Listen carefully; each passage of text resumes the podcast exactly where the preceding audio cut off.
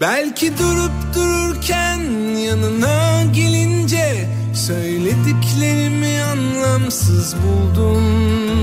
Oysa vakit yoktu ama sen haklıydın. Çünkü böyle şeyler acele gelmezdi.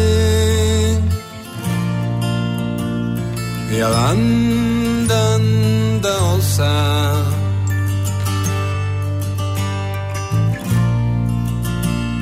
güzel güldün o akşam bana.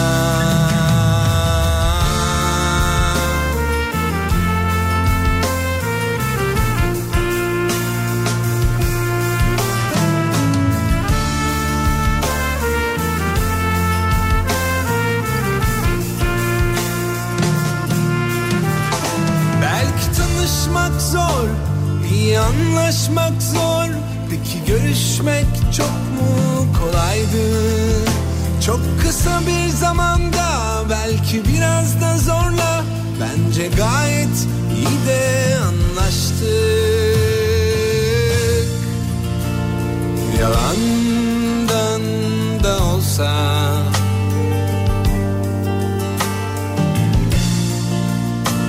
Ne güzel güldün o akşam bana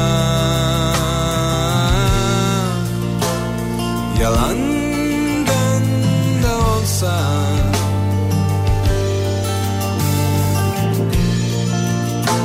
Ne güzel güldün o akşam Bana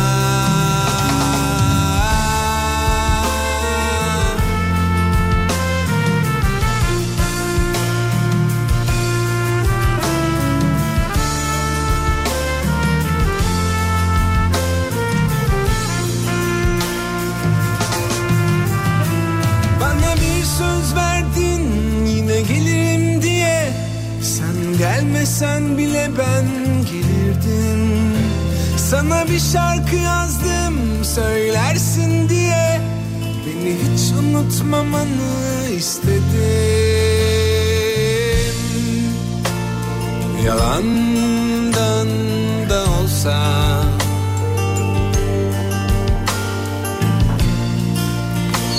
Ne güzel güldün o akşam bana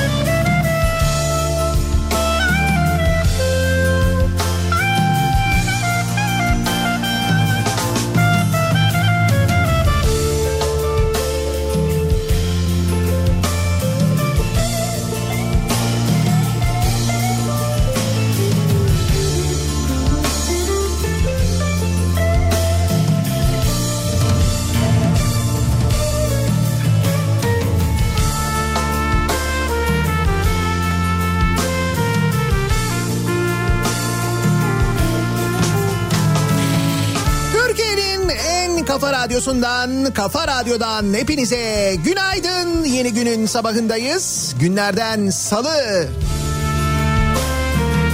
Tarih 15 Eylül.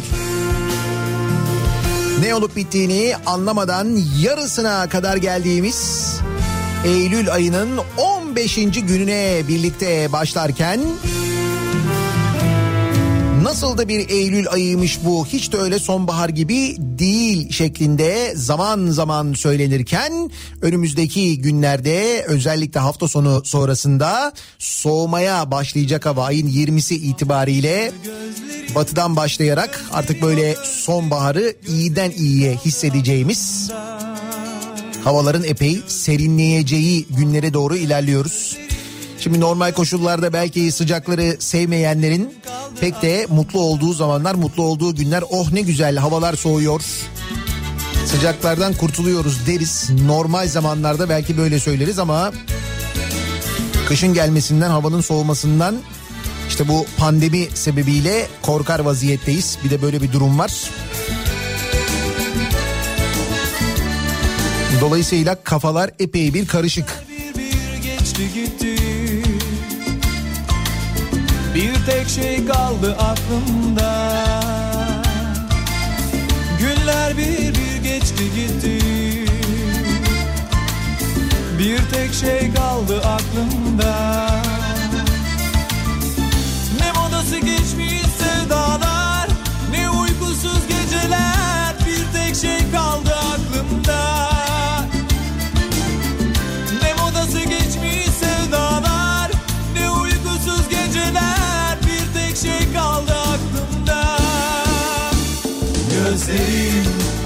güzel gözlerin Gözlerin o gözlerin Gözlerin kaldı aklımda.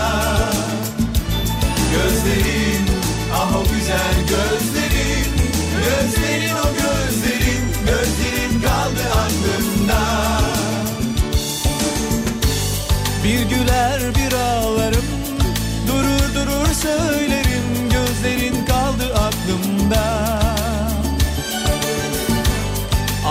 Aşk mı sevgi mi sorma. Belki sevgi yokuşu Gözlerin kaldı aklımda.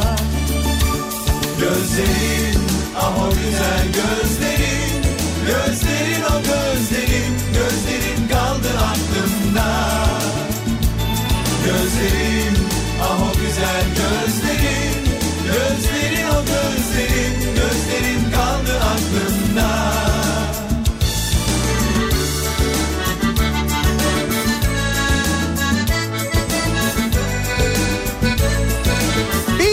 önümüzdeki günlerde ne olacağını beklerken, endişe içindeyken, korku içindeyken bir yandan bir yandan insanoğlu olarak yaşadığımız gezegeni işte bu hale getirmiş olmanın zaman zaman pişmanlığını, zaman zaman kızgınlığını yaşarken öte taraftan acaba diğer gezegenleri nasıl keşfeder, nasıl buluruz? Oraların nasıl içine ederiz diye herhalde düşünüyoruz. Tabii bu maksatla belki düşünülmüyor. Bu keşifler bu maksatla yapılmıyor ama yani olur da o gezegenlere insanoğlu giderse e, belki yakın gelecekte değil çok uzak bir gelecekte oralarda neler yapabileceğimizi de herhalde tahmin edebiliyoruz. Özellikle biz son zamanlarda yaşadıklarımıza bakınca Türkiye'de doğanın insan eliyle bile bile ne hale getirildiğini görünce misal e, Venüs'teki son keşifle ilgili Venüs adına epey bir e, endişelenebiliyoruz. Evet Venüs'te yaşam izi keşfedilmiş. Mars değil Venüs'ü söylüyorum bak daha da sonra yani. Bilim insanları Venüs'ün atmosferinde bakteriler tarafından üretilen fosfin gazı bulduklarını ve bunun dünya dışı yaşamın göstergesi olabileceğini bildirmiş. Gözlerin o gözlerin Gözlerin kaldı aklımda Gözlerin ah o güzel Yani biz hala dünya dışı yaşam var mı yok mu falan onun kararsızlığını yaşıyoruz gibi görünüyor. Dünya dışı yaşam tabii ki var canım. Daha bizim keşfedemediğimiz ne galaksiler, evrenin kim bilir nereleri var. Oralarda yaşam olmama ihtimali olabilir mi? Ha, geliyorlardır, gelmiyorlardır, bakıyorlardır, bakmıyorlardır. Ki bence bakıp direkt gerisin geri kaçıyorlardır ayrı da. Hani dünyaya geliyorlar gelmiyorlar o kısmı başka ama mutlaka var dünya dışı yaşam olmaz olur mu? Da Venüs'te yaşam izinin keşfedilmesi ve Venüs'le ilgili e, bu gelen bilgi açıklama gerçekten çok enteresan. Yani enteresan derken hakikaten de keşif olarak bir kere çok büyük bir keşif. Biz tabii e, dünyanın bu açıklamayı böyle heyecanla bekleyen bir kısmı varken yani Venüs'te yaşam e, izi bulunması bütün dünyayı, bilim insanlarını birçok insanı heyecanlandırırken bizim o sırada daha büyük dertlerimiz olduğu için genelde onlarla ilgilenir vaziyetteyiz. Misal e, somon mu lakerda mı tartışması var. Şimdi bu mesela bizim için daha mühim yani Venüs'te insan izi mi daha önemli yoksa somon mu lakerda mı tartışması daha önemli. Sinop'un son günlerdeki en büyük tartışma konusu buymuş. Sinop'ta bu konuşuluyormuş. Somon mu lakerda mı? Ya buyur. Bak Venüs'te toz ne yapayım yani ben.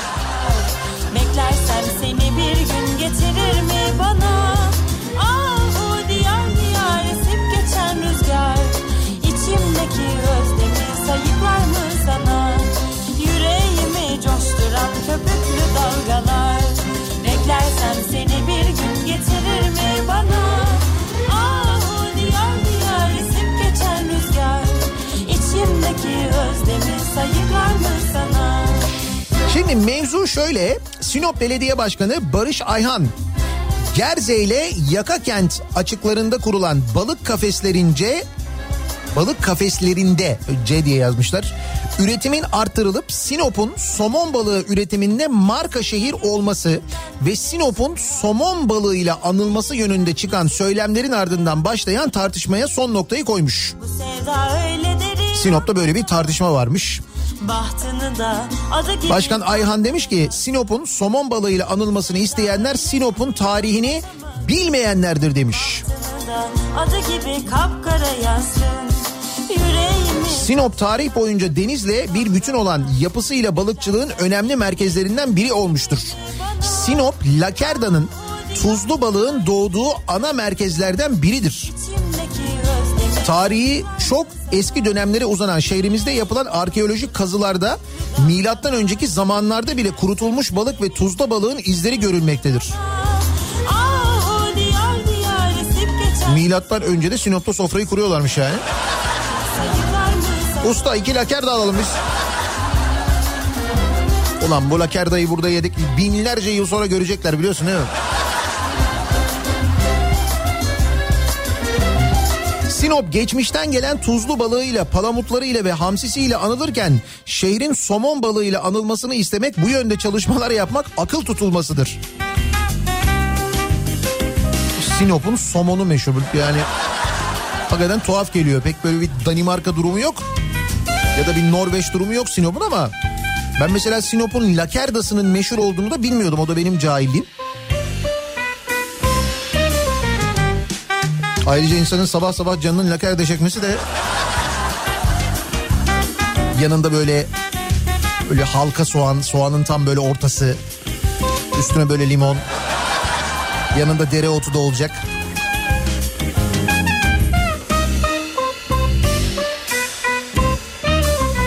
Ay bu saatte bulamayız da lakerde biliyor musun? Birkaç sigaram Alem demek Ben böyle mutluyum. Gel sen de dostum. Bir tek içelim. Bugün de böyle geçsin. Yarın Allah kerim. Bir kadeh rakım var. Birkaç sigaram. Hayır birçok da böyle Sinoplu arkadaşım var biliyor musun? Onlardan da duymadım ben. Gerçi benimkiler daha çok böyle Sinop'un içlerinden. Boyabat ve Lakerda mesela hiç yakın durmuyorlar birbirine de. Kerim Pandeminin getirdiği yeni girişimcilik. Kiralık sandalye sektörü oluşmuş. Salgın döneminde vatandaşların kalabalık ve kapalı ortamlar yerine park ve sahil kenarlarını tercih etmesiyle girişimciler harekete geçmiş. Bakalım bu pandemiyle birlikte daha neler göreceğiz? Ki yeniden havalar e, soğuyor, evlere giriyoruz bir taraftan. Bir taraftan acaba yine kısıtlamalar olur mu diye düşünüyoruz tabii. Vaka sayılarında inanılmaz bir artış var maalesef. İşte böyle durumlarla ilgili insanlar kendi önlemlerini alırken bir yandan daha ziyade açık havada olmayı tercih ediyorlar. Başta İstanbul olmak üzere çok sayıda parkta Ne sevenim sandalye kiralama hizmeti sunulmaya başlamış. 2 saatlik kiralamada ücretler 15 liradan başlıyor. Bütün gün için bu tutar 20 lira olabiliyormuş. Vay be. Kimin aklına geldi acaba bu? Allah kerim Ne seveni var Ne bekleyeni Hayır devlet demir yollarının e, scooter işine girmesi ve ismini çuf çuf demesinden bence daha daha yaratıcı bir fikir olduğu kesin yani. Çuf çuf. Bugün gazete pencereye bu çuf çuf konusuyla alakalı bir yazı yazdım da. yarın Allah kerim Bugün de böyle geçti yarın Allah kerim Vaka sayılarından bahsediyorduk. Şimdi birçok şehirden duyuyoruz ya işte Ankara'dan mesela Ankara'yı konuşuyorduk geçen hafta. Ee, Ankara'da vaka sayılarının günlük vaka sayılarının nasıl arttığı ile ilgili e, rakamlar işte bizzat Ankara Büyükşehir Belediye Başkanı üstelik o yakın bir zamanda da değil neredeyse bir ay önce bir açıklama yapmıştı Mansur Yavaş hatırlayınız. Benim Ankara'da çalışan doktor dostlarımdan öğrendiğim günlük vaka sayısı Ankara'da 2000'in üstüne çıkmış vaziyette. Yani bir günde Ankara hastanelerinde Covid-19 pozitif teşhisi konulan hasta sayısı 2000'in üzerinde. Şimdi bu açıklamayı yapıyorum diye Devlet Bey çok kızacak ama maalesef durum öyle yani. Hep böyle başka şehirleri konuşuyoruz. İşte Ankara böyle artmış Van'da iki katına çıkmış şöyle olmuş böyle olmuş falan derken İstanbul'la ilgili acaba İstanbul'da durum nasıl diye merak edenler için İstanbul Üniversitesi Tıp Fakültesi Dekanı Profesör Doktor Tufan Tükek dün kendi sosyal medya hesabından akşam üzeri bir mesaj attı ve şöyle dedi İstanbul'da salgın bugün yeniden başladı demiş. Yani dün için söylüyor bunu. Bugün yeniden başladı diyor. Neden? Çünkü Çapa Tıp Fakültesine başvuranların Covid-19 testlerinin yüzde 15'inin pozitif çıktığını açıklamış ve salgının İstanbul için yeniden başladığını söyleyebiliriz demiş. Yüzde 15 çok yüksek bir oran bu. Yapma ne olur Bu ne hırs söylene gurur Ayrılık Peki ne olacak? Nasıl bir önlem alınacak? Bir kere biz kendi önlemlerimizi daha sıklaştıracağız. İstanbul'da yaşayanlar için de artık durum böyle. Hep böyle başka şehirlerden bahsediliyordu. Hayır işte İstanbul'da da durum bu. Maske ve sosyal mesafe önlemine biz bir kere en başta kendimiz çok dikkat edeceğiz. Toplu taşıma araçlarındaki kalabalığın azaltılmasına yönelik e, Ankara'daki uygulamaya benzer bir uygulama İstanbul'da da olacak öyle anlaşılıyor. Kademeli mesai saati belirlenmesi için İstanbul e, Valiliği bir çalışma başlatmış. İstanbul Valisi kademeli mesai saatleri e, hakkında çalışmalarımız sürüyor. Yakın zamanda paylaşacağız demiş. Çarşamba günü bir toplantı daha e, yapılacağı söylenmiş. Bilim Kurulu üyesi Profesör Doktor Recep Öztürk Marmara'ya binip kalabalığı gözlemledikten sonra toplu ulaşımdaki yoğunluğun bulaş riskini arttırdığını belirterek yoğunluğu azaltmak için kademeli mesaiye geçilmesini önermişti. Kaldı ki bunu İstanbul Büyükşehir Belediyesi de söylemişti. Yani işte otobüslerde, e, minibüslerde ayakta yolcu olmasın, mevcut şuna düşürülsün falan demekle olmuyor. Mutlaka bu kalabalığın yönlendirilmesi ve mesai saatlerinin değiştirilmesi gerekiyor. Öyle bir çalışma yapılması lazım deniyordu. İşte İstanbul'da şimdi öyle bir çalışma yapılıyor anlaşılan. Birkaç güne kadar e, böyle bir açıklama yapılacak. Bu tabii resmi kurumlar için böyle olacak. Şimdi özel sektör de bu kurallara uyacak mı? Onu hep beraber önümüzdeki günlerde göreceğiz.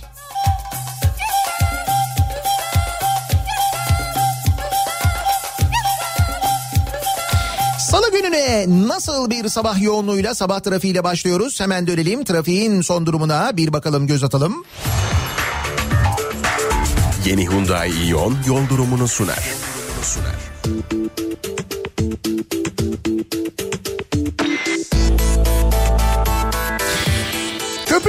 yoğunlukla başlayalım. Anadolu'dan Avrupa'ya geçişte ikinci köprü trafiği Ataşehir öncesinde başlıyor. Burayla köprü girişi arasındaki yoğunluk e, giderek daha da artıyor. İkinci köprüde durum böyleyken bir de Uzunçayır'ın gerisinden itibaren başlayan yoğunluk Çamlıca rampasının başlangıcından itibaren dur kalk şeklinde dönüyor. Buradan köprü girişine kadar yoğunluk kesintisiz devam ediyor.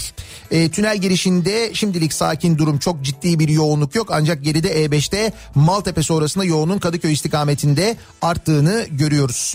Avrupa yakasında Tem'de Bahçeşehir tarafında Bahçeşehir öncesinde başlıyor yoğunluk burayla Altınşehir arası çoktan olmuş gibi görülüyor. Bu noktayı geçtikten sonra yoğun ama akıcı bir şekilde devam ediyor trafik. E, İstoç önü yoğunluğu artmış vaziyette. Vatan Caddesi yönüne devam ederseniz özellikle Esenler sonrasında yoğunluk artarken köprü yönüne ise şimdilik durum sakin. E, Hastal civarında yoğunluk yavaş yavaş artmaya başlamış vaziyette. Bu arada ters yönde yani Edirne yönünde İstoç önündeki yoğunluk geriye atış alanına kadar uzamış vaziyette. E5'i kullanacak olanlar içinse Beylikdüzü'nden başlayan trafik Beylikdüzü rampası ile birlikte Küçükçekmece'ye kadar çok yoğun bir şekilde devam ediyor. Küçükçekmece sonrasında bir miktar hareketlendiğini söyleyebiliriz trafiğin ama E5 trafiği genel olarak e, yoğun ama akıcı bir şekilde şu anda Mecidiyeköy'e kadar devam ediyor diyebiliriz. Sahil yolundaysa çok ciddi bir sıkıntı yok. Sevindirici olan bir kaza bilgisi bir kaza haberi yok. İstanbul'dan ve diğer büyük şehirlerden dün sabahtan sonra özellikle e, bu sabah hiçbir yerden kaza haberi gelmemesi çok sevindirici.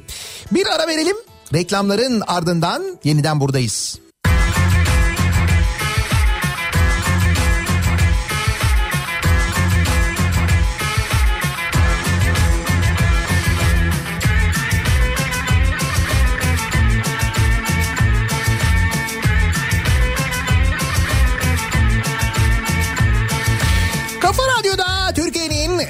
Kafa radyosunda devam ediyor. Day 2'nin sonunda Nihat'la muhabbet. Ben Nihat Sırdar'la. Güldürmedin bir defa geçti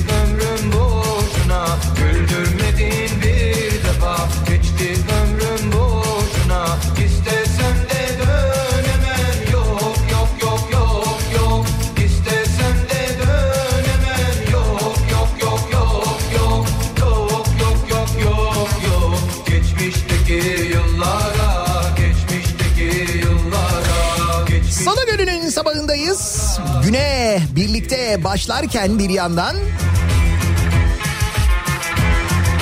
parayı az bulan ve cemaate saldıran dilenci haberiyle başlayalım.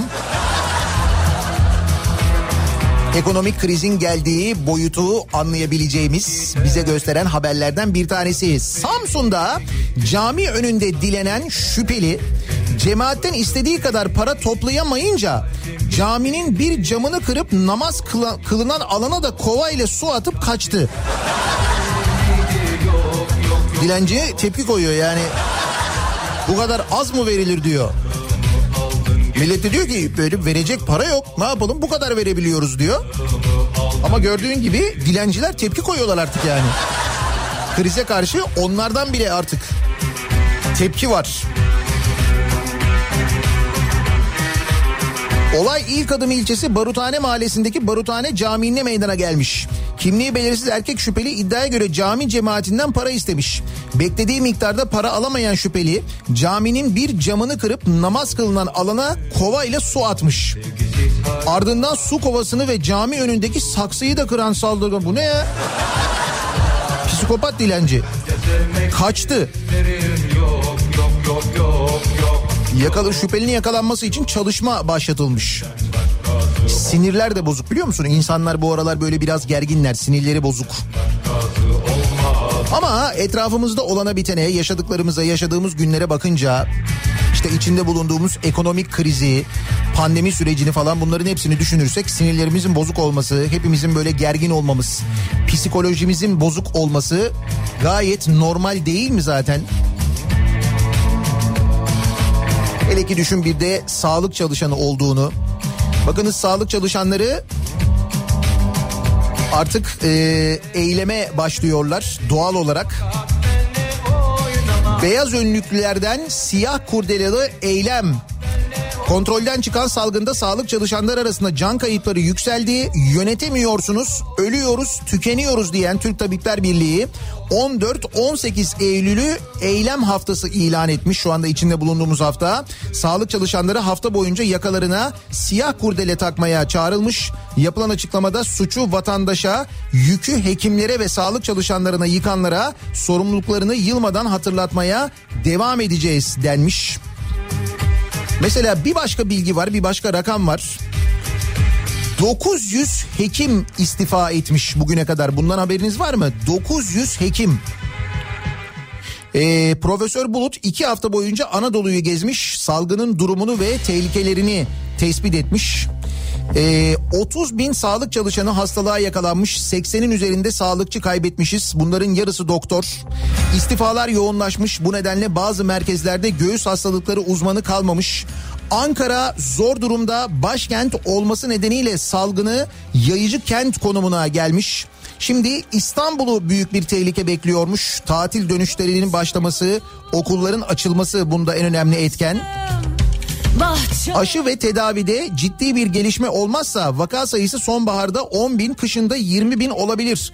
Ekonomik kriz yaşanan ülkemizde sağlık bütçesi iflas edebilir. Sağlık hizmetinde aksama riski var. Gaziantep, Şanlıurfa ve Mardin'de 10 yakınıma taziyelerimi ilettim. 6'sı salgın sebebiyle ölümdü. 65 yaş üzeri yasakları yanlış. Kurallara uymayanları uyaranlar aslında onlar demiş. Böyle tespitler var. mail oldum güle Acım şalı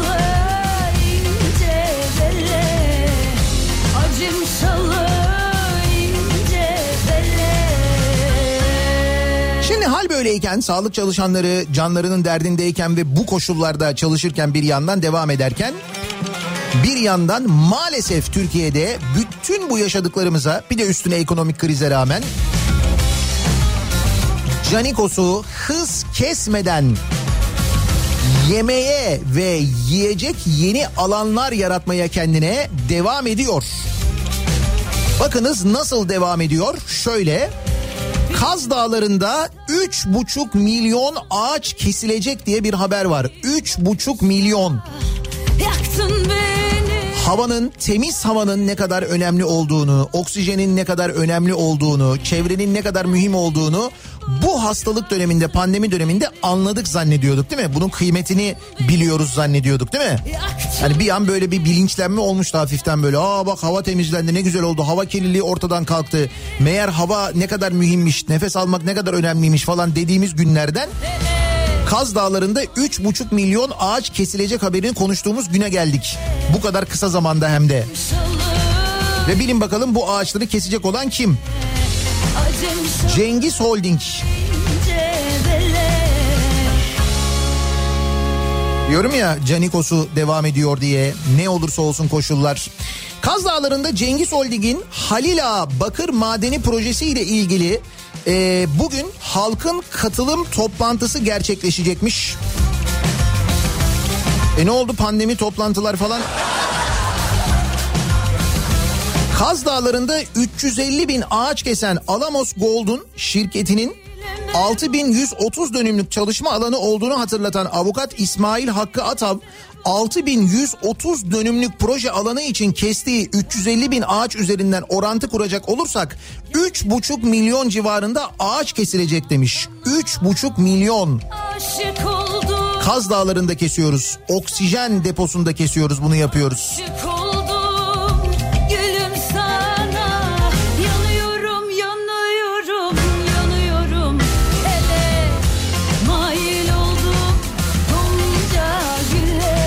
Bakın bu konuyla ilgili bugün yapılacak toplantı ile ilgili şöyle bir bilgi de var. Pandemi sebebiyle her türlü toplantının yasaklanmasına rağmen Çanakkale'liler Cengiz İnşaat'a verilen maden sahası için chat toplantısına davet edildi. Gonca güle Acım ince Şimdi bu toplantıyı Çanakkale Valiliği ertelemiyor sevgili dinleyiciler. Bu toplantı yapılıyor. Niye? Çünkü Cengiz Holding'in madeni bir an önce toplantı yapılsın. Böyle usulden yapılıyor zaten. Oradaki itirazlar hiç sallanmasın. Yarın öbür günde çet gerekli değildir raporu verilsin. Oh ondan sonra hemen çalışma başlasın. Ağaçlar kesilsin. Aynı Çanakkale Valiliği Kaz Dağları için nöbet tutanlara pandemi bahanesiyle 500 bin lira ceza kesmişti. Nöbet tutanlara bak.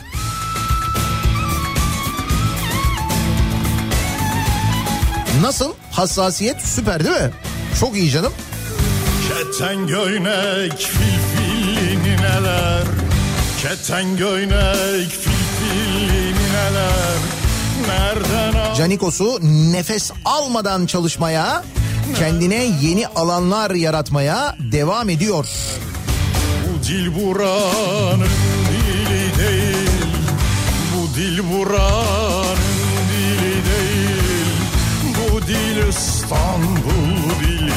neler? Bu dil İstanbul dilini neler? Elvan elvan memeler Kavuşamıyor düğmeler. Bugün günlerden salı Yarın bir reyhan dalı. Gören maşallah desin Digi digi dal dal digi dal dal. Elvan elvan memeler Kavuşamıyor düğmeler. Bugün günlerden salı Yarın bir reyhan dalı. Gören maşallah desin Digi digi dal dal digi dal dal.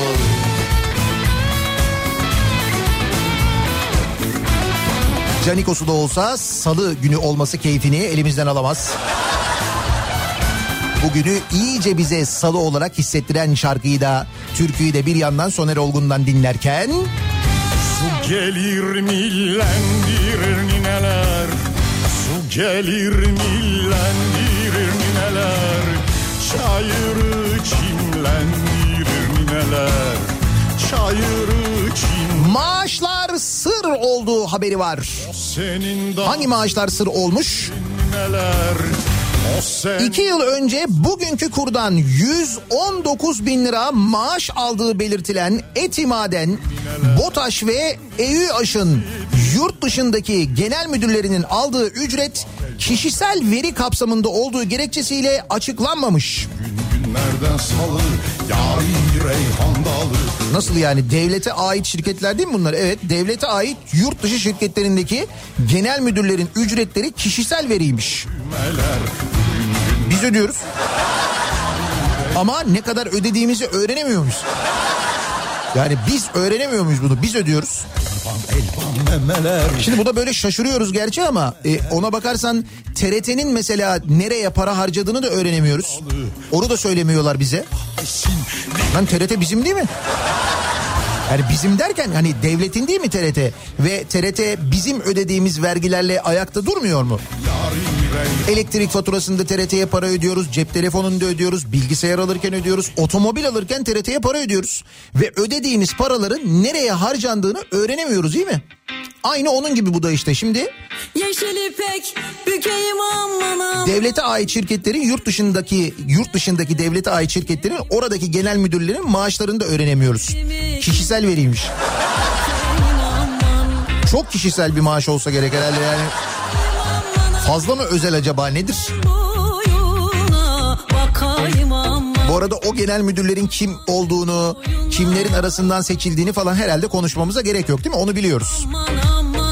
Şekilde görüldüğü üzere mesela yani bu tür atamaların yapılırken hangi kriterlere dikkat edildiğini biliyoruz.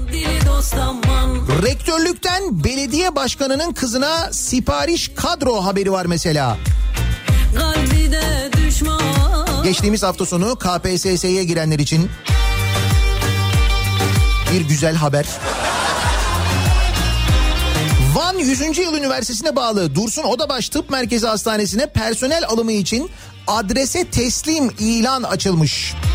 Kriterleri karşılayan ve başvurusu kabul edilen tek kişi ise çünkü öyle kriterler var ki onu sadece bir kişi karşılıyormuş. O da Van Tuşba Belediye Başkanı Salih Akman'ın kızı olmuş. Bak sen tesadüfe. İstenen kriterleri karşılayan bir tek o olmuş görüyor musun? Gelme gece gel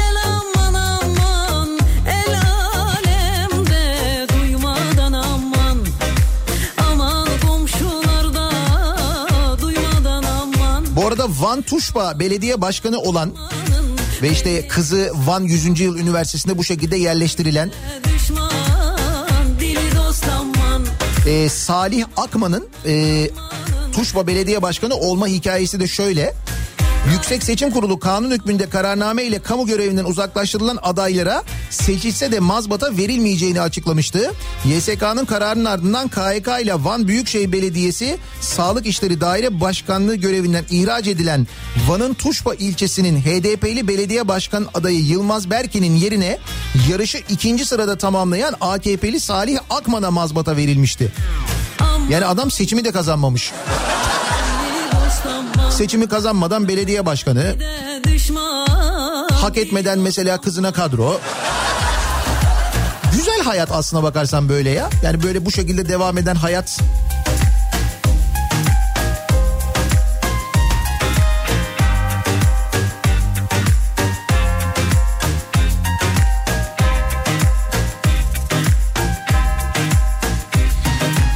İşin kötü tarafı görevlere bu şekilde atananlar aslına bakarsanız.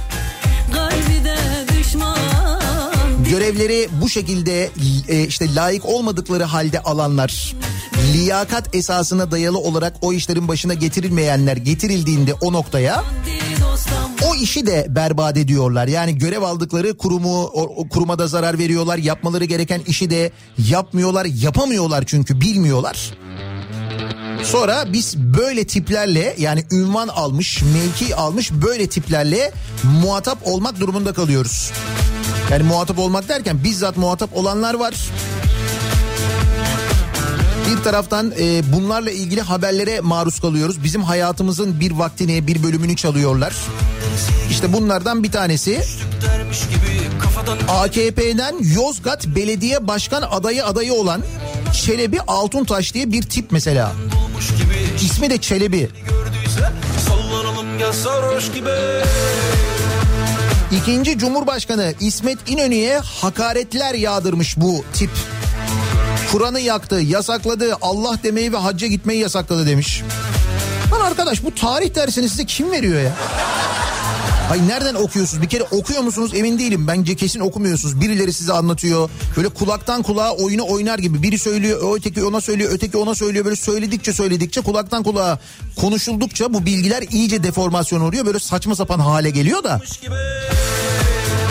Sadece bu da değil. e, Yılmaz Özdil'e, Müjdat Gezen'e ve Uğur Dündar'a küfürler yağdırıyor. Bayağı küfür ediyor sosyal medya üzerinden.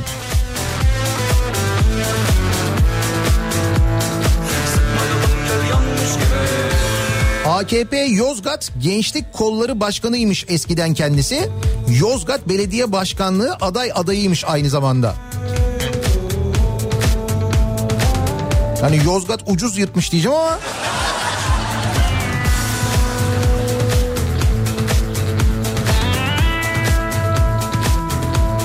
İşte liyakatın ne kadar önemli olduğunu bize gösteren örneklerden bir tanesi.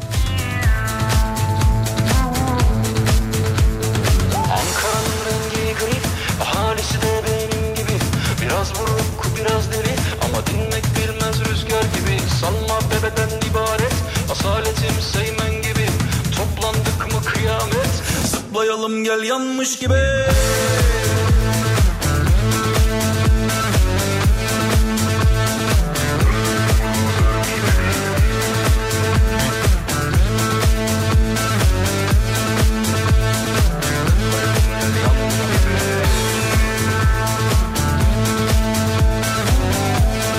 Liyakat dünyanın her yerinde önemli. Amerika'da da öyle. Bak mesela Donald Trump. Çok yukarıda bir örnek olmakla birlikte aslına bakarsan doğru örnek olabilir. Ee, şimdi Amerika'da Kasım'da seçim var malum. Dolayısıyla seçim kampanyaları başladı. Ama işte pandemi dönemi değil mi? Dolayısıyla işte kalabalıkların bir araya gelmemesi gerekiyor. Şöyle düşünelim. Ee, diyelim bizde şimdi Kasım'da seçim var mesela. Türkiye'de önümüzdeki Kasım'da seçim olsa işte Eylül, Ekim, Kasım şunun şurasında ne kalmış? Bir buçuk ay kalmış. De ki Kasım'ın sonu e, işte iki buçuk ay kalmış diyelim. Bizde ne olurdu sizce? Yani Türkiye'de Kasım ayında seçim olsaydı sizce bizde ne olurdu? Şimdi mesela bu kadar e, işte yasaklar konulurken kalabalık olmayın, bir araya gelmeyin, yan yana durmayın denirken tiyatro açık havada tiyatro gösterilerine müsaade edilmezken mesela ki tiyatro oyunlarında biz yaptık mesela İzmir'de sosyal mesafeye gayet uyuldu içeriye girerken de. Açık hava tiyatrosunda da insanlar mesafeli oturdular. Zaten tiyatro kapasitesinin sadece belli bir bölümü kullanıldı falan. Herkeste maske vardı. Bunların hepsine dikkat edildi. Buna rağmen bu etkinlikler yasaklanırken öyle ya tiyatro sakıncalı. Maazallah insanlar giderler orada bir şey öğrenirler falan. Bu Çelebi gibi cahil kalmazlar mesela. Değil mi? Tiyatronun öyle bir faydası da olduğu düşünüldüğünde mesela tiyatroların bile yasaklandığı bu dönemde eğer Türkiye'de Kasım ayında seçim olsaydı ne olurdu? Mesela miting olur muydu sizce? Miting yapılır mıydı? Bu mitinglerde ki yapılırdı kesin. Sosyal mesafeye dikkat edilir miydi? Bir düşünelim acaba. Peki Amerika'da ne oluyor? İşte Amerika'da Donald Trump başkan olunca Trump korona dinlemiyor haberi var mesela. Amerika Başkanı Donald Trump seçim çalışmalarında koronavirüs önlemlerini bir kez daha hiçe saydı. Trump Nevada eyaletinde 50'den fazla kişinin toplanma yasağı bulunmasına rağmen fabrika tesisinde binlerce kişinin katıldığı miting yapmış. İşte liyakat. Söylüyorum bak. Ne kadar mühim bir şey görüyor musun?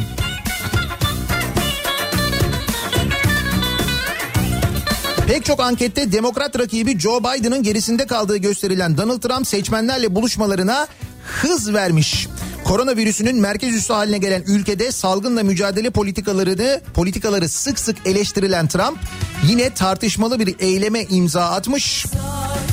Eyalette yasak olmasına rağmen miting e, düzenlemiş. Bu Trump'a oy verenlerin büyük bölümü zaten bu hastalığa inanmayan, maske takmayan, benim özgürlüğümü kısıtlayamazsınız falan diye ortalıkta dolaşan tipler var ya onlar. Bu şey gibi hani bizi böyle röportaj yapıyorlar e, uzatıyorlar işte niye maske takmadınız virüs? Ya kardeşim ne virüsü hani virüs sen görebiliyor musun virüs nerede virüs? diyen tip var ya bizde. Şimdi onu götür Amerika'ya mesela bu mitinge gider oy verir Trump'a. Farkı yok emin olun. Sadece İngilizce konuşuyorlar. Tek fark o aralarındaki yani.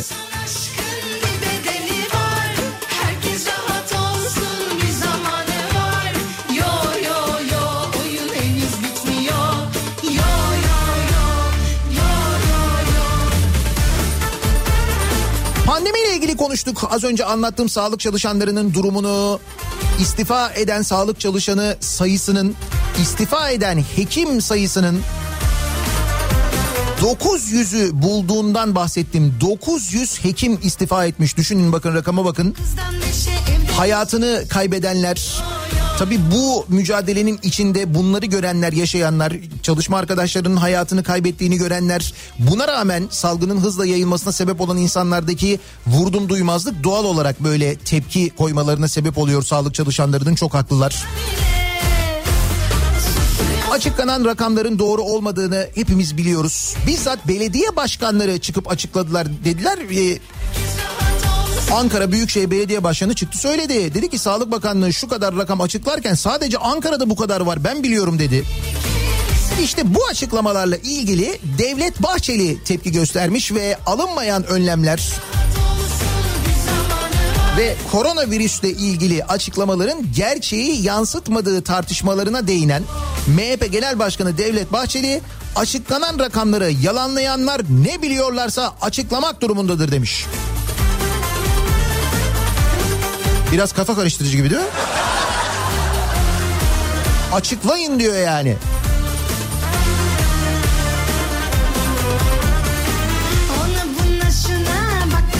Şimdi madem Devlet Bey böyle bir arzu e, da bulunuyor. Açıklanan rakamları yalanlayanlar ne biliyorlarsa açıklamak durumundadır demiş. Belki de kendisi bilmiyor olabilir.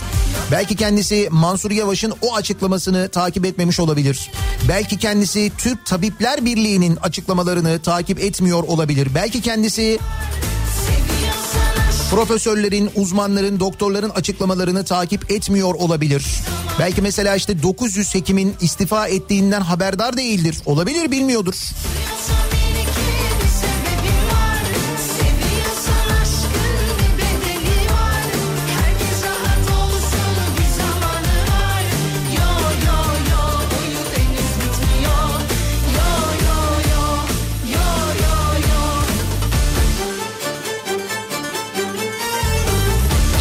Madem he, ne biliyorsa insanlar açıklamak durumundadır demiş.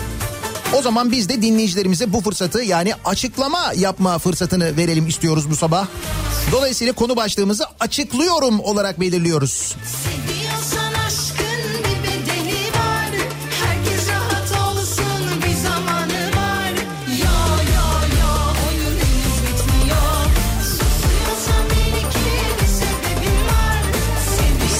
açıklamak istediğiniz muhtemelen Devlet Bey'in bilmediği bir şeyler olabilir mi acaba diye soruyoruz bu sabah. Açıklıyorum oluyor bu sabahın konusunun başlığı. Sosyal medya üzerinden yazıp gönderebilirsiniz mesajlarınızı. Twitter'da böyle bir konu başlığımız, bir tabelamız, bir hashtagimiz an itibariyle mevcut açıklıyorum başlığıyla mesajlarınızı yazıp gönderebilirsiniz. Twitter üzerinden niyatetniyatsırdar.com elektronik posta adresimiz. Bir de WhatsApp hattımız var 0532 172 52 32 0532 172 kafa. Buradan da yazabilirsiniz mesajlarınızı. Bakalım dinleyicilerimiz neler açıklayacaklar bekliyoruz merakla. Reklamlardan sonra yeniden buradayız. Kafa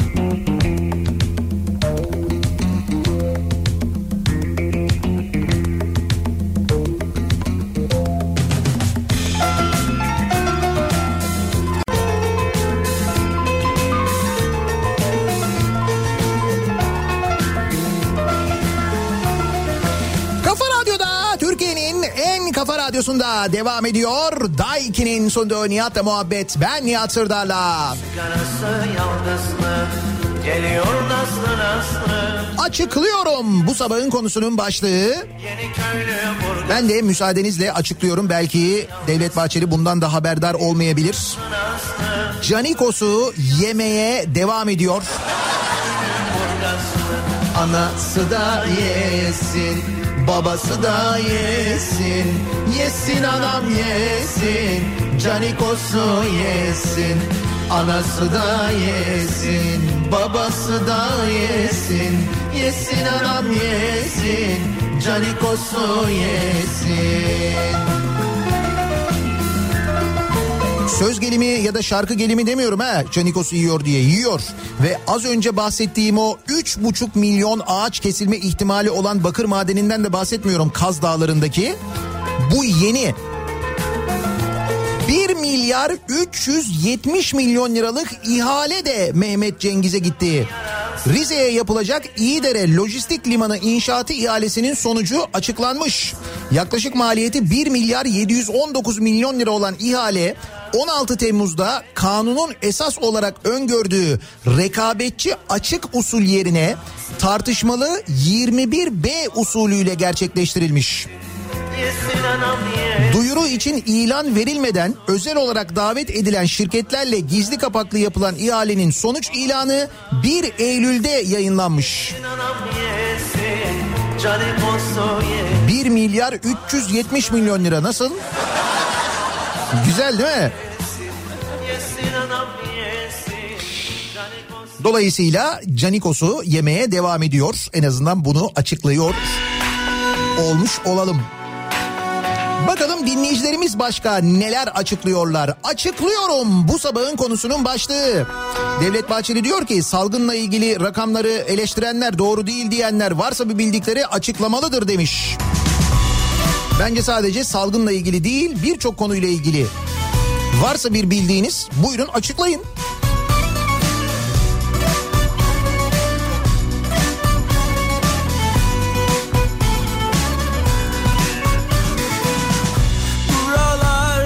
Haberi olmayanlar için basitçe açıklıyorum diyor Sergen. Bir aylık asgari ücretimizin karşılığı 5 gram altın 306 dolar ya da 258 euro. Yani ortalama bir hafta e, emek verince 1 gram altın elimize geçiyor. Öldüm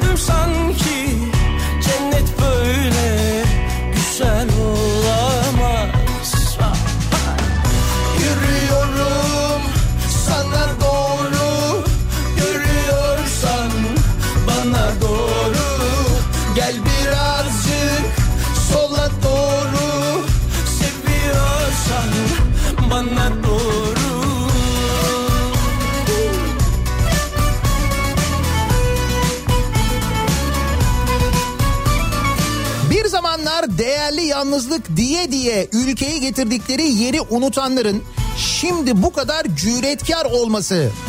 Kesin ve net açıklıyorum bazıları hafıza nedir bilmiyor. Kim o bazıları? Ahmet Davutoğlu. Eski Dışişleri Bakanı sonra eski Başbakan şimdi Gelecek Partisi lideri Ahmet Davutoğlu bölgede çıkarları birbiriyle çelişen ülkelerin bile Türkiye'ye karşı bir araya geldiğini belirtmiş. Haklı olduğu konuyu savunurken dahi yalnız kalıyorsa o diplomasi başarısızdır tespitini yapmış. Ve diplomasi konusunda tespit yapan Ahmet Davutoğlu. Bravo gerçekten. Doğru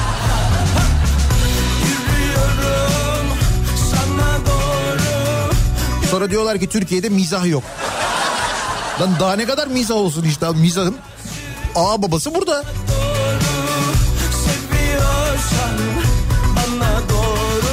Yani sorsan Türkiye'nin bugün içinde olduğu bu dış politika başarısızlığında Ahmet Davutoğlu'nun hiç payı yok öyle mi? Hiç yok yani.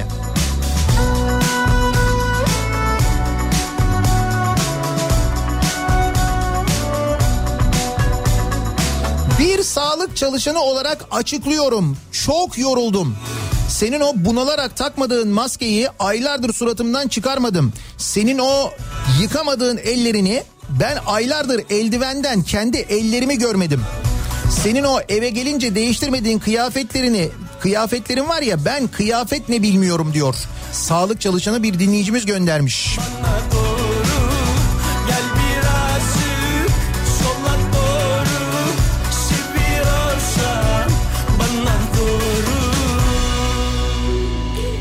Türkiye'nin en sözünün eri insanını açıklıyorum diyor Hakan göndermiş. Tabii ki Mehmet Cengiz amca. Evet adam dediğini gerçekten de Türkiye'nin dört bir yanında Karadeniz'de, Kaz Dağları'nda orada burada her yerde yapıyor yani. Hiç. Açıklıyorum tiyatro değil cehalet öldürür.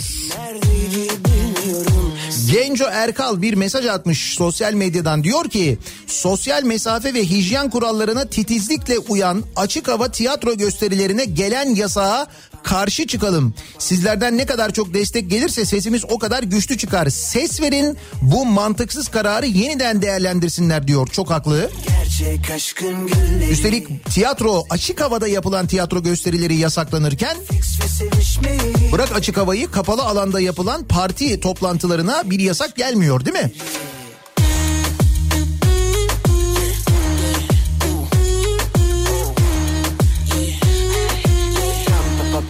Ankara'da Keçiören'de oturuyorum diyor Bahadır.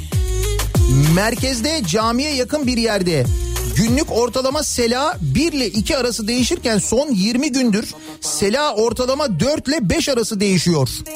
Tesadüftür bu herhalde.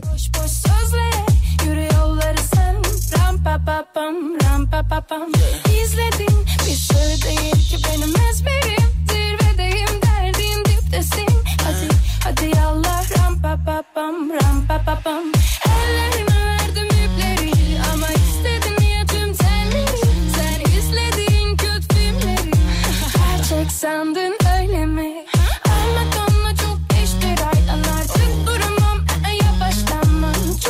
geçtim yanından.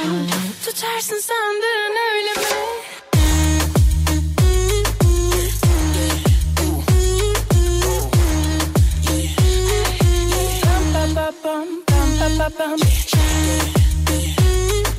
Açıklıyorum Çanakkale'de bulunan altın madenine de Cengiz İnşaat başlıyor. Bunu biliyor muydunuz? Bakır madeni haberleri bugün var. Ee, hatta onunla ilgili yapılacak olan chat toplantısının halkın katılacağı toplantının haberi var. Bugün gazetelerde onu biliyoruz en azından. Açıklıyorum ama ben değil. Çorum'un sevilen AKP'li vekili geçen hafta 4300 vaka ve son 2 günde 21 ölüm var Çorum'da diyor. Hadi buyurun bakalım işte Çorum'la ilgili rakamı veren AKP'li vekil. Diyorum mesela daha önce belediye başkanları açıklama yaptı. Sağlık Bakanı'nın açıkladığı rakamlar doğru değil. Bizim elimizde rakamlar var dediler mesela. İşte bunlardan demek ki Devlet Bey'in haberi yok herhalde.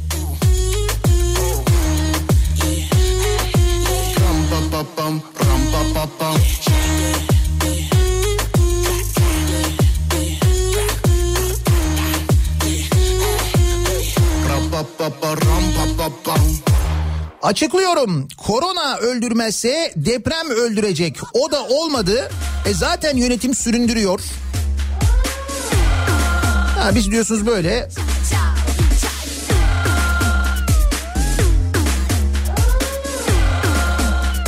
Açıklıyorum Mart ayından itibaren eczanemizin etrafında ilk defa dört yanımız karantina altına alındı. Varın sayıları siz düşünün diyor Utku göndermiş.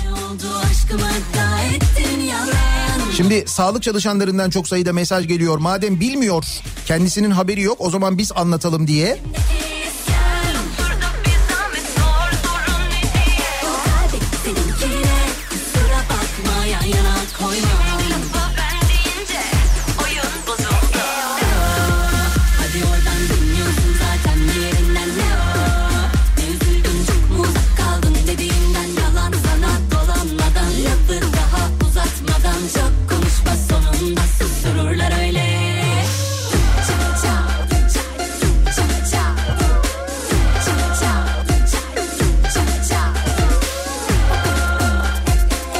Açıklıyorum. Covid pozitif teşhisi konulan hastaların 14 günlük ev karantinası bitmesi üzerine şikayetleri geçmeden ve yeniden PCR testi yapılmadan negatif sonuç görmeden 14. günün sonunda devlet hastanelerince bulaştırma riskiniz kalkmıştır. Normal hayatınıza devam edebilirsiniz. Sadece yüksek ateş ve solunum sıkıntısı çekerseniz bize gelin deniyor.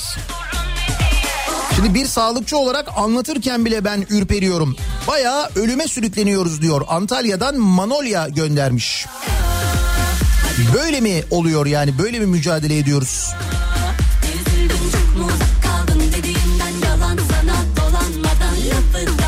Açıklıyorum sürecin tam da merkezinde olan biri olarak söylüyorum ki akılcı önlemler alınmazsa hepten kayıp bir eğitim öğretim dönemi daha bizi bekliyor. Mesleğimin yegane sebebi canım öğrencilerim okullarından ve eğitimden öğretimden değil eğitimden uzaklaştıkça uzaklaşmış olacak. Her bir bireyin bu çocuklara gençlere borcu yok mu diye soruyor Ankara'dan Nazan. Bir de eğitim var değil mi?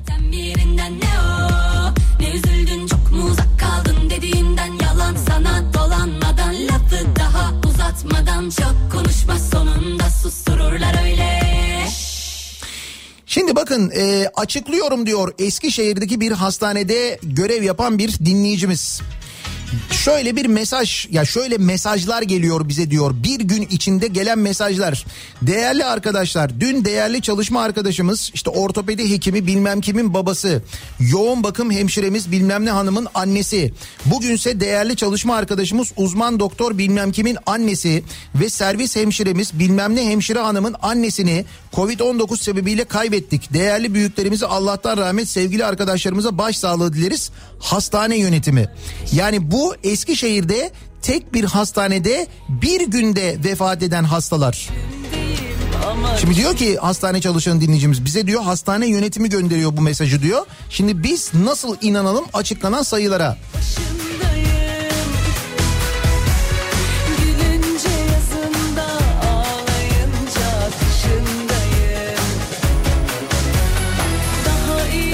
eşi Ankara'da devlet hastanesinde doktor. İkisi de 20 gündür Covid tedavisi görüyordu.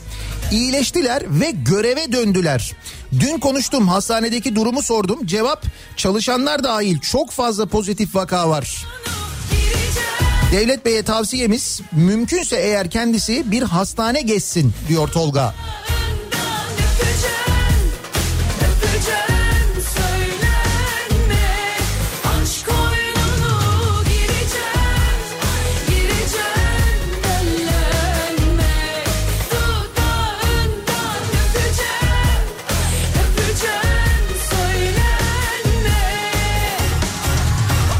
Açıklıyorum ne kadar persil, ne kadar omo varsa, ne kadar deterjan varsa stokların açıklanmasını istiyorum diyor Şeref. Evet bir ara böyle bir talep vardı değil mi?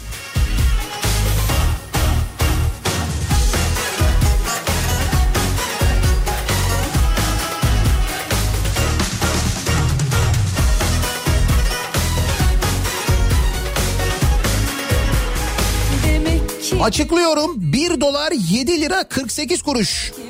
Ay belki ondan da haberi olmayabilir.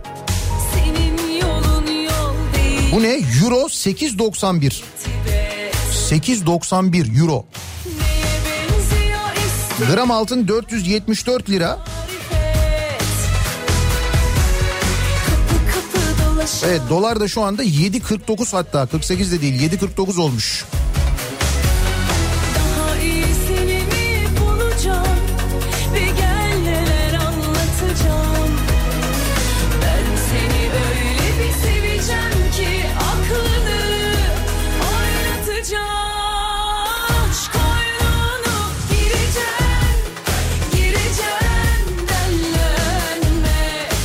Önce sağlık çalışanı dinleyicimizin yazıp gönderdiği mesajla ilgili diyor ki bir başka dinleyicimiz e, maalesef maalesef ki karantina bittikten sonra tekrar test yapılmayacağı söylendi anneme ve kardeşime normal hayatınıza dönebilirsiniz denildi. Bir hafta kullanılan ve biten ilaçları da yenilemediler.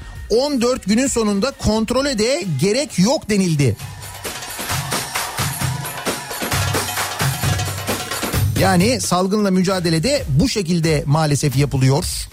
Mesela bu konu hakkında da belki kendisinin bilgisi olmayabilir. Onu da anlatmış olalım. Açıklıyorum bugün yine Cerrahpaşa'dayım. Burası dahiliye binasında nefroloji polikliniği. Belki bizde enf- enfeksiyon vardır diye sarılmadığım, öpmediğim meme, tiroid ve lenf kanseri olan annemi burada nasıl koruyacağım diye soruyor. Fatih ve bir fotoğraf paylaşmış ki gerçekten hastanenin içinde kapalı alanda bu kadar kalabalık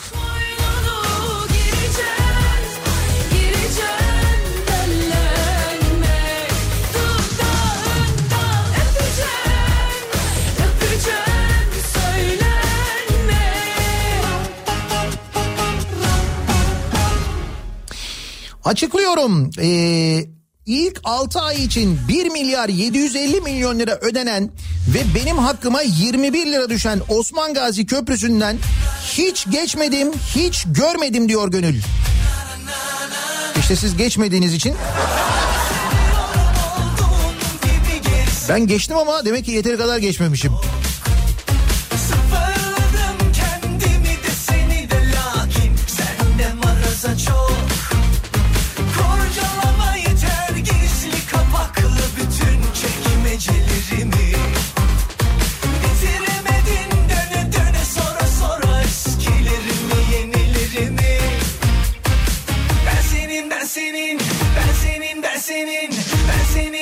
Açıklıyorum bir ülke düşünün ki diyor Hamdi. Televizyon programcısı adalet dağıtıyor, katilleri yakalıyor, millet alkışlıyor. Ama hiç kimse devlet ne iş yapar demiyor. Müge Anlı'yı kastediyorsunuz galiba değil mi? E ona bakarsan e, adalet Twitter üzerinden sağlanıyor. İşte şu tutuklansın, bu tutuklansın. Her günün tutuklama listesi belli mesela. Twitter'da her gün bak o tren topik listesinde mutlaka bir tutuklanma talebi var. Eskiden savcılar e, verirdi tutuklama talebini. Şimdi Twitter üzerinden veriliyor. Adaletin geldiği nokta o yani.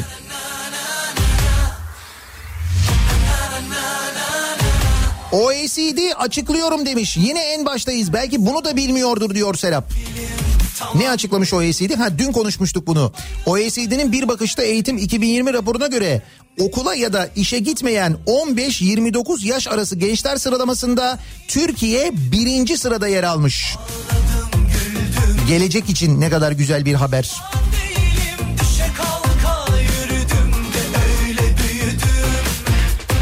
Belki bunu da bilmiyor olabilir diyor Seyfi. Ben senin Komşusu açken tok yatan bizden değildir misali yoksulluk artıyor. Açlık sınırı geçen yıl Haziran'da 2067 lirayken yoksulluk sınırı 6733 lira. 2020 Mayıs'ta açlık sınırı 2438, yoksulluk sınırı 7942 lira. Öyle ya belki bunu da bilmiyor olabilir doğru. Acı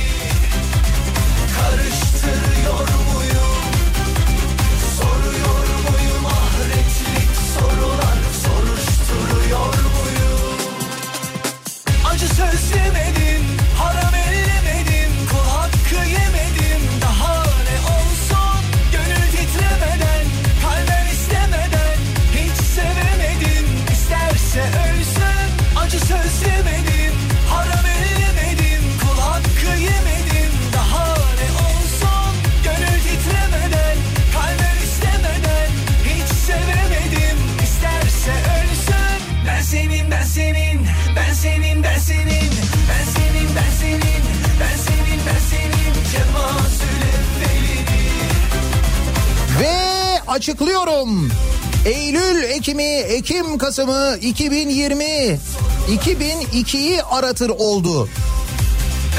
Ama o zamanlar e, o zamanlar tüp kuyruğu vardı diyenler tanzim satış kuyruğunda 1 lira ucuz olsun diye saatlerce sıraya girdi.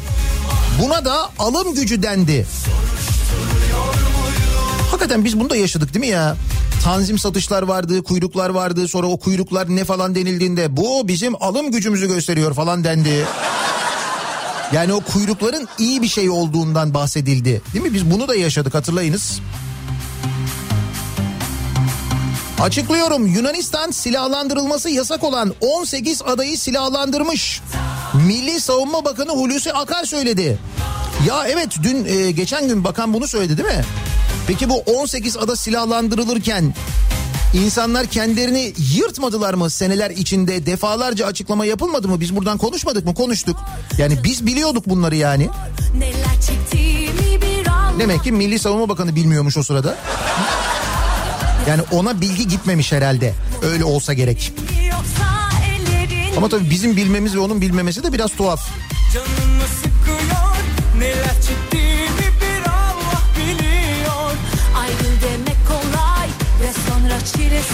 Ben değil İstanbul Üniversitesi Tıp Fakültesi dekanı açıklıyor. Ha bak bu açıklama önemli. Belki Devlet Bahçeli bu açıklamayı ciddiye alabilir. Belki bizi ciddiye almaz da. İstanbul Üniversitesi Tıp Fakültesi Dekanı Profesör Doktor Tufan Tükek açıklıyor. Diyor ki Çapa'da 530 testin 81'i pozitif. Pozitiflik oranı yüzde 15'i geçti. Bugünden itibaren artık yani dünü kastediyor. İstanbul için salgının yeniden başladığını söyleyebiliriz. Ağırlıklı gençler ve maalesef zatüre oranı yüksek. Moral bozmak için değil tedbir alın diye yazıyorum. Yoksa herkes üzülecek demiş.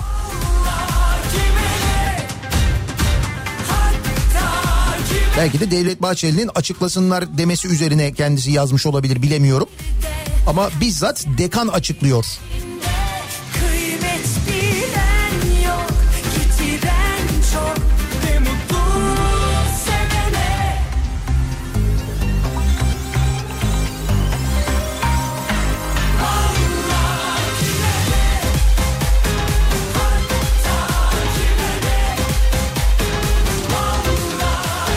Hala görmeyen, duymayan varsa açıklıyorum.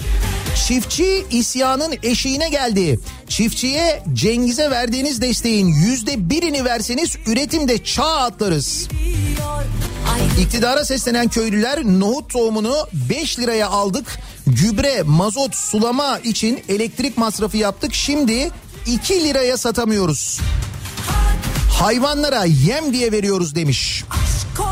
Ve biz Meksika'dan, Amerika'dan nohut ithal ediyoruz. Aynı şekilde Kanada'dan. Biliyorsunuz değil mi? Süper bir tarım politikamız var. Onu da ben buradan açıklayayım Devlet Bey'e. E, Tarım Bakanı'na bayılıyoruz hepimiz. Çok seviyoruz. Çok başarılı olduğunu düşünüyoruz.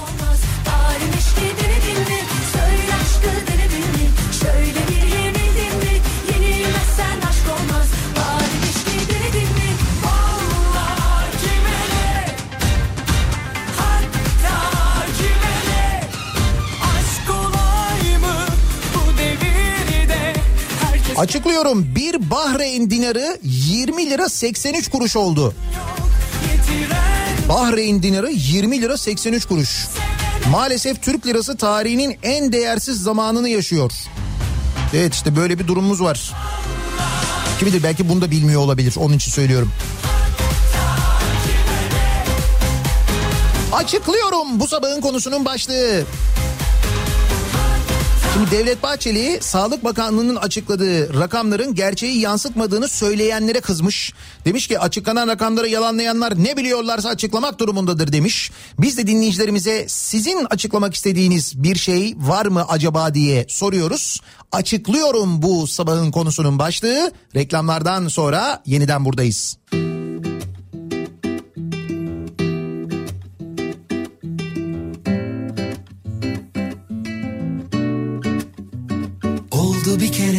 kalp uydu sana Ne dersen de vazgeçmem artık. Gel bana Gel bana. İçimde bir tutku sürekli bir kurgu. Bakınca görüyorum senle hayatı. Gel bana Gel bana. Sanki kaderimi fırtınamda yazmışlar. Rüzgarına dolayıp bırakmışlar Radyo'da Türkiye'nin en kafa radyosunda devam ediyor. Day 2'nin sunduğu Nihat'la muhabbet. Ben Nihat Sırdar'la salı gününün sabahında açıklıyorum bu sabahın konusunun başlığı. Rakamların doğru olmadığını söyleyenler varsa bir bildikleri açıklasınlar diye kızmış eleştirenleri e, Devlet Bahçeli. Biz de sizin bildiğiniz, açıklamak istediğiniz bir şey var mı acaba diye sorduk dinleyicilerimize. Az önce konuştuğumuz mesela bugün gazetelerde de yer alan bir ihale haberi var.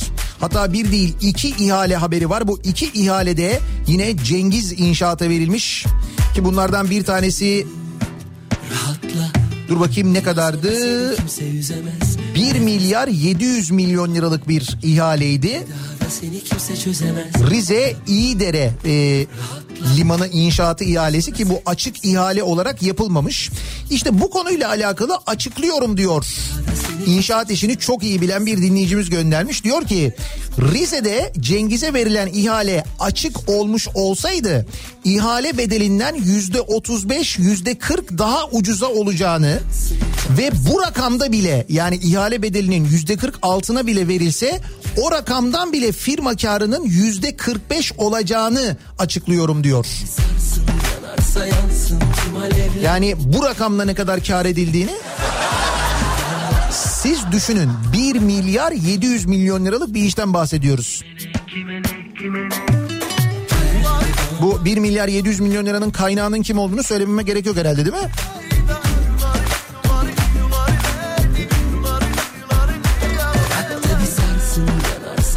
Yansın tüm alevler Bu aşktan utansın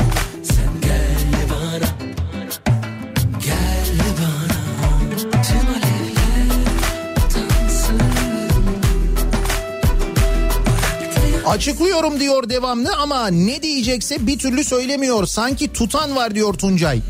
Kim o? Ahmet Davutoğlu'nu kastediyor. Bir konuşsa çok şey olacak ama bir konuşursam demekten konuşmaya sıra gelmiyor. Değil mi Ahmet Davutoğlu sürekli öyle söylüyor işte biz bir konuşursak şöyle olur böyle olur. Hayır bir şey biliyorsan niye konuşmuyorsun bir kere? Yani konuşmuyorsa da kötü eğer bir şey biliyorsa ve susuyorsa bunu saklıyorsa bu da yanlış değil mi? Hatta bu da suç değil mi yani?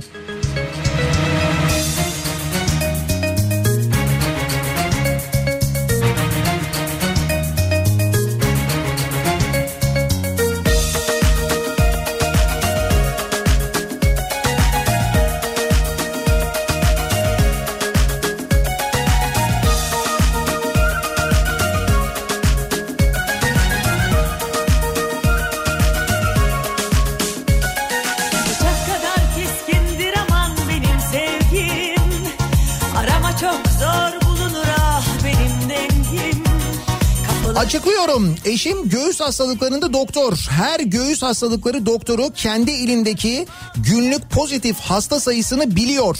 Çevre illerdeki doktor arkadaşlarla görüştük ve açıklıyorum. Bakanlığın açıkladığı vaka sayısı yaklaşık İstanbul sayısı. Türkiye'deki vaka sayılarını öğrenmek içinse bakanlığın açıkladığı sayının sağına bir sıfır daha koymanız gerekiyor. Durum o kadar vahim demiş mesela bir dinleyicimiz. Nitekim Sağlık Bakanlığı'nın 1500 vaka var dediği gün benim de Ankara'da konuştuğum doktor arkadaşlarım ki onlar evet o vaka sayılarını görebiliyorlar. Sadece Ankara'daki vaka sayısının 2600 olduğunu söylemişti mesela. Sadece Ankara'yı söylüyorum ben. Gel gör ki gerçekler canım böyle değil Daralır kaçarsa eğer yüreğim mesul değil Göze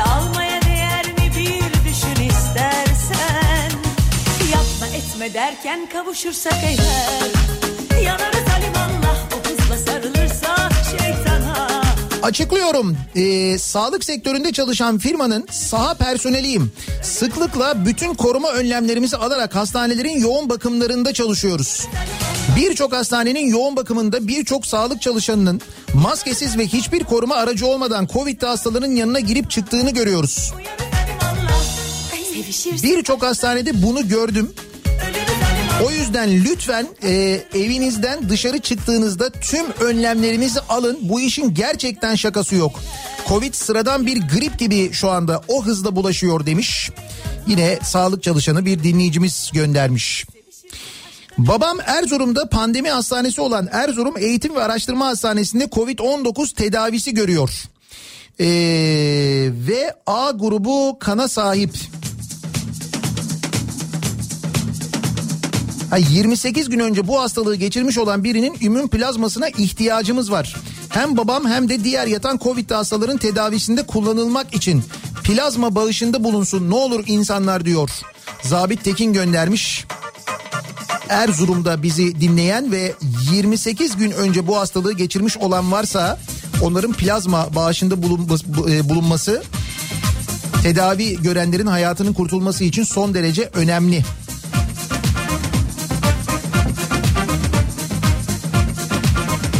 Aydın'da mümessilim. Hastaneler doldu. Sadece Aydın'da günlük ortalama pozitif 70 ila 90 arası vaka var. Dikkat eden ve önlem alan yoğun nüfusu olmayan bir şehir olmamıza rağmen durum bu haldeyken siz düşünün İzmir'i, İstanbul'u, Ankara'yı demiş. Mümessil bir dinleyicimiz göndermiş. Beni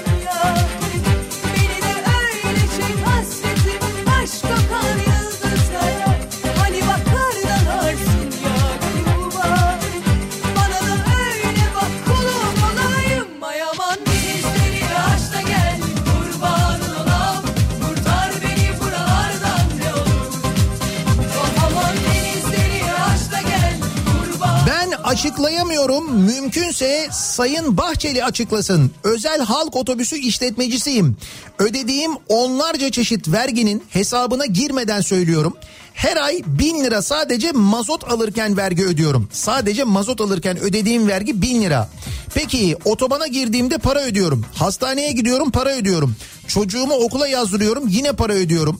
Pandemi döneminde krediden başka bir destek görmedik. O da tabii ki faiziyle. Peki benim ödediğim o çeşit çeşit vergiler nerede? Ben de bunu açıklamasını istiyorum kendisinden diyor. Özel halk otobüsü şoförü işletmecisi bir dinleyicimiz göndermiş. Buyurun. Öyle ya şimdi insanlar da bazı konularda doğal olarak açıklama bekliyorlar. Onlar da öğrenmek istiyorlar çünkü gerçekten de açıklanamaz bazı durumlar var. Hani bir nefeste çekersin ya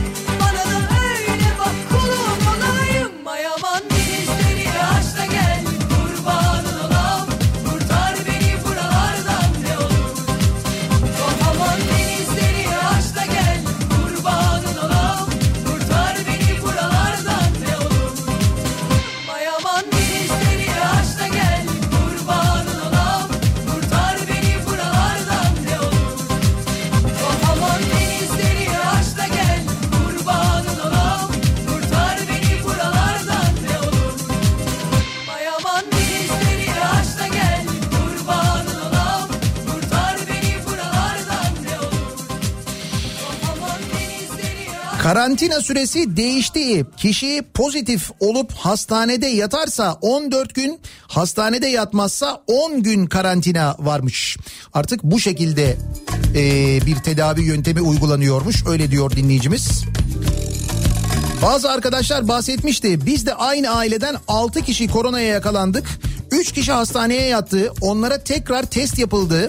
Negatif sonucu alınca, alındı ancak evde tedavi gören 3 kişiye ki aralarında ben de varım. Tekrar test yapılmadı. Normal hayata dönebileceğimiz söylendi.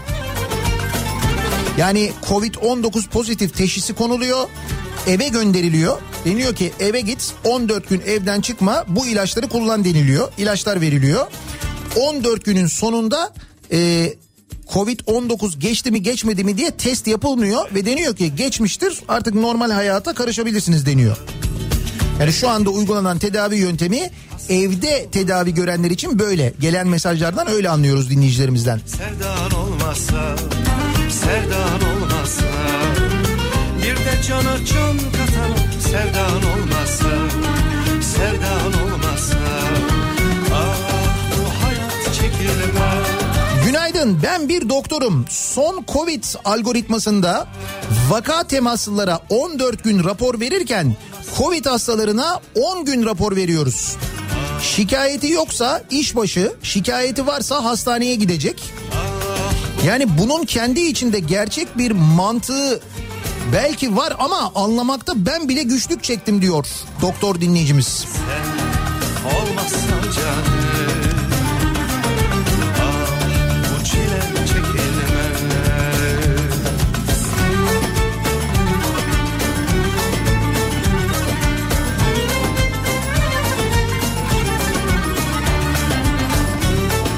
Açıklıyorum çiftçinin 6-7 ay uğraş vererek ürettiği domates tarlada 35 kuruş.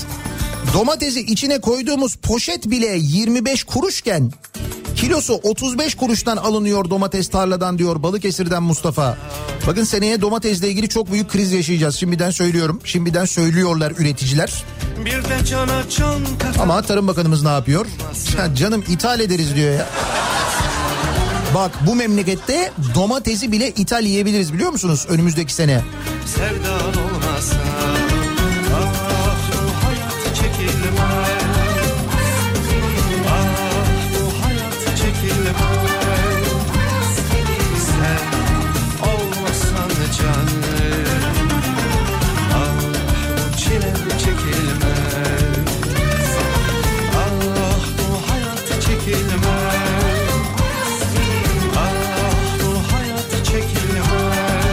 Avustralya'dan açıklıyorum.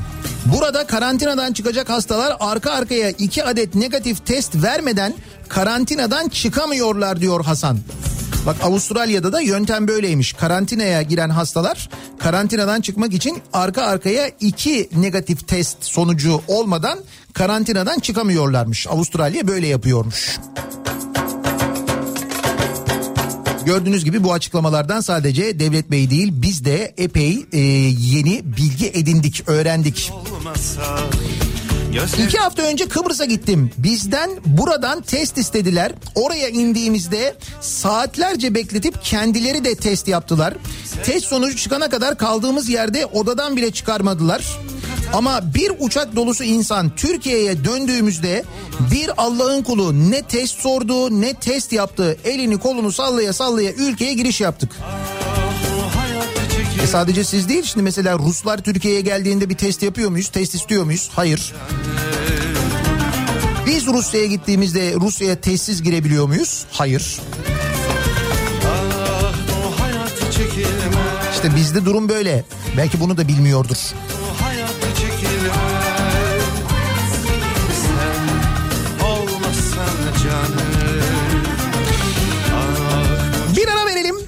Reklamların ardından yeniden buradayız.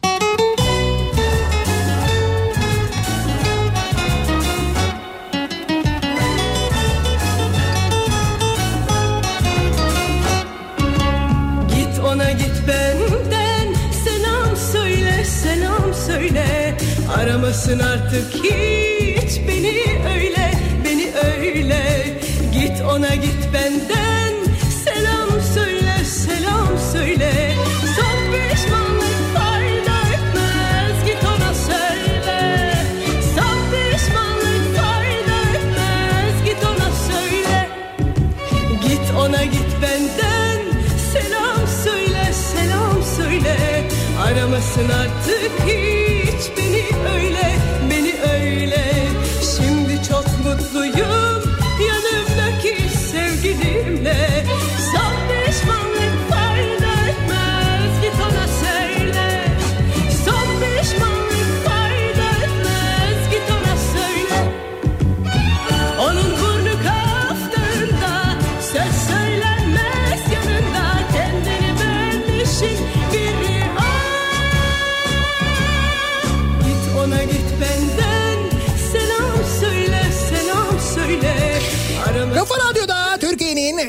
kafa radyosunda devam ediyor. Day 2'nin sonunda Nihat'la muhabbet. Ben Nihat Sırdar'la Salı gününün sabahındayız. Yayınımızın son bölümündeyiz. Açıklıyorum başlığıyla bu sabah konuştuk. Sağlık Bakanlığı'nın açıkladığı rakamlara inanmayanlar bu rakamları eleştirenler o zaman doğrusunu açıklasınlar demişti Devlet Bahçeli. Biz de sizin bir e, açıklamak istediğiniz bilgi var mı diye sorduk. Çok farklı konularda çokça bilgi geldi gelmeye devam ediyor dinleyicilerimizden. Ama hepsinden öte Devlet Bahçeli'nin o kastettiği bilgileri, diğer rakamları zaten yetkililer, belediye başkanları, o şehirlerin milletvekilleri, Türk Tabipler Birliği aylardır açıklıyor zaten. Gerçek rakamları, doğru rakamları söylüyorlar zaten.